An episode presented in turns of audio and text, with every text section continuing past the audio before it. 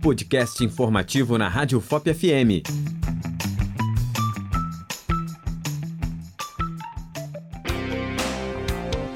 A saúde é um direito universal garantido em nosso país desde 1988 pela Constituição Federal, o que significa que cada cidadão brasileiro, perante a lei, deve ter acesso a tratamentos adequados, fornecidos pelo poder público.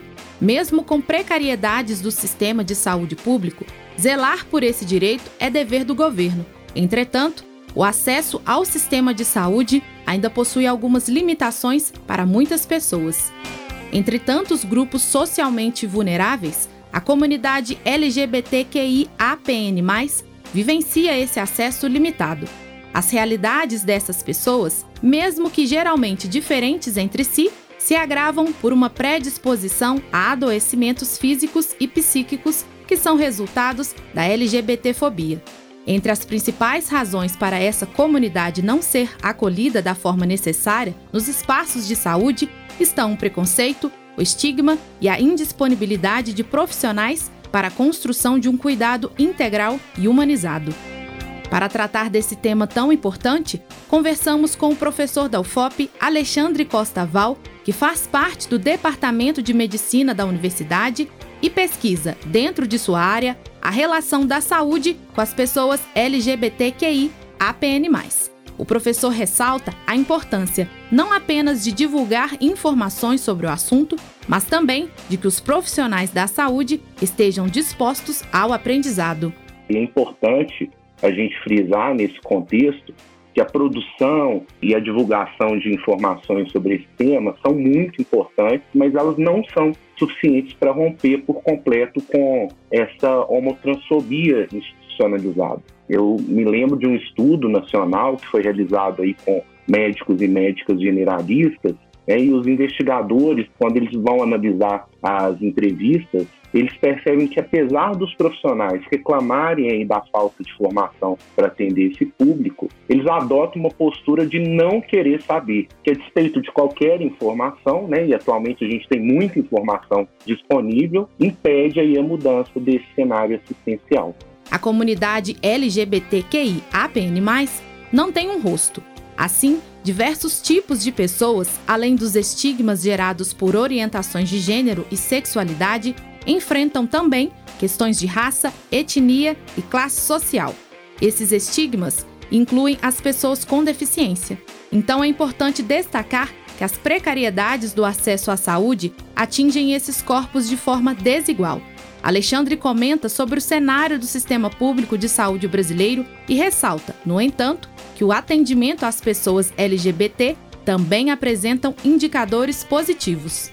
Obviamente, a gente está falando de Brasil, né? um país em que o marcador socioeconômico vai assumir uma importância inquestionável. Isso, no entanto, não significa que os serviços públicos de saúde que compõem o Sistema Único de Saúde, o nosso SUS, sejam piores que os privados. Né? Inclusive, a gente já tem algumas investigações que indicam que travestis e pessoas trans têm sido bem acolhidos em certos serviços ao longo aí do território nacional, incluindo alguns centros de saúde aí da rede pública do município de Ouro Preto.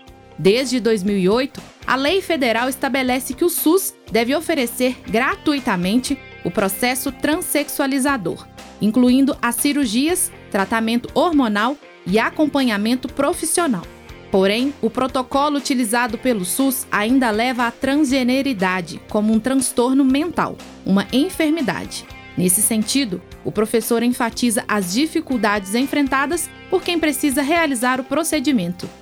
Em 2013, uma nova portaria passou a regular esse processo, que apesar de teoricamente ter sido redefinido e ampliado, né, incluindo, por exemplo, travestis e homens trans, que na portaria anterior não estavam contemplados, ele se manteve sustentado por esse marco patológico. Então, o direito à autonomia, as intervenções no corpo só continuam sendo possíveis se a pessoa ser topa, né, aceita ser tratada como doente. Mais que isso, não basta ela consentir com o rótulo do diagnóstico. Ela precisa conseguir acessar esses serviços, né, algo que via de regra não é fácil. A gente sabe que atualmente existem apenas cinco hospitais, são hospitais universitários autorizados pelo Ministério da Saúde para a realização da cirurgia de transgenitalização, né? E todos contam com uma fila enorme, com uma média de espera em torno de 10 anos. Tem um dado interessante, né, que os serviços ambulatoriais, que são os locais onde essas pessoas podem ter acesso, por exemplo, à hormonoterapia, eles têm se espalhado pelo Brasil nos últimos anos. O problema é que esses ambulatórios, eles não são reconhecidos pelo Estado, então eles não recebem qualquer tipo de recurso do governo federal. E aí, nesse contexto, né, diante dessa dificuldade de acesso, o recurso aí da automedicação e da aplicação de substâncias por pares, né, por exemplo, o silicone industrial, não é incomum e isso acaba deixando esses corpos ainda mais vulneráveis. No Brasil, ainda temos muito que avançar nessa pauta.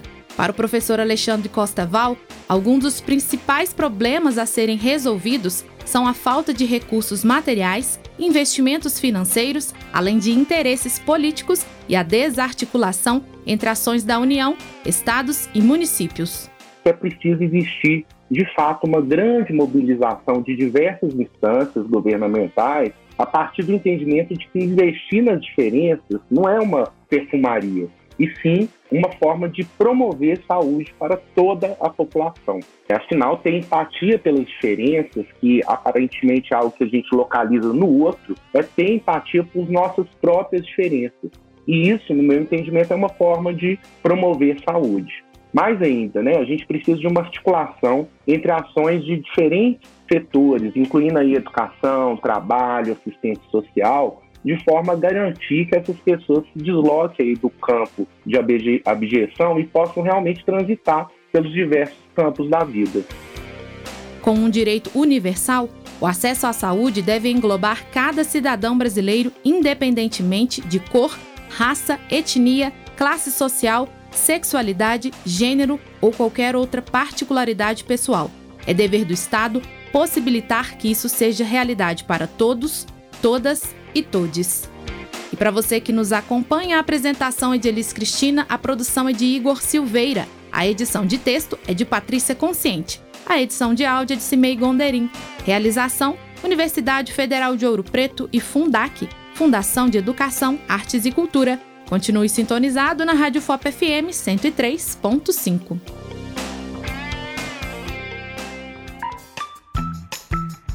Você ouviu o podcast informativo na Rádio FOP FM.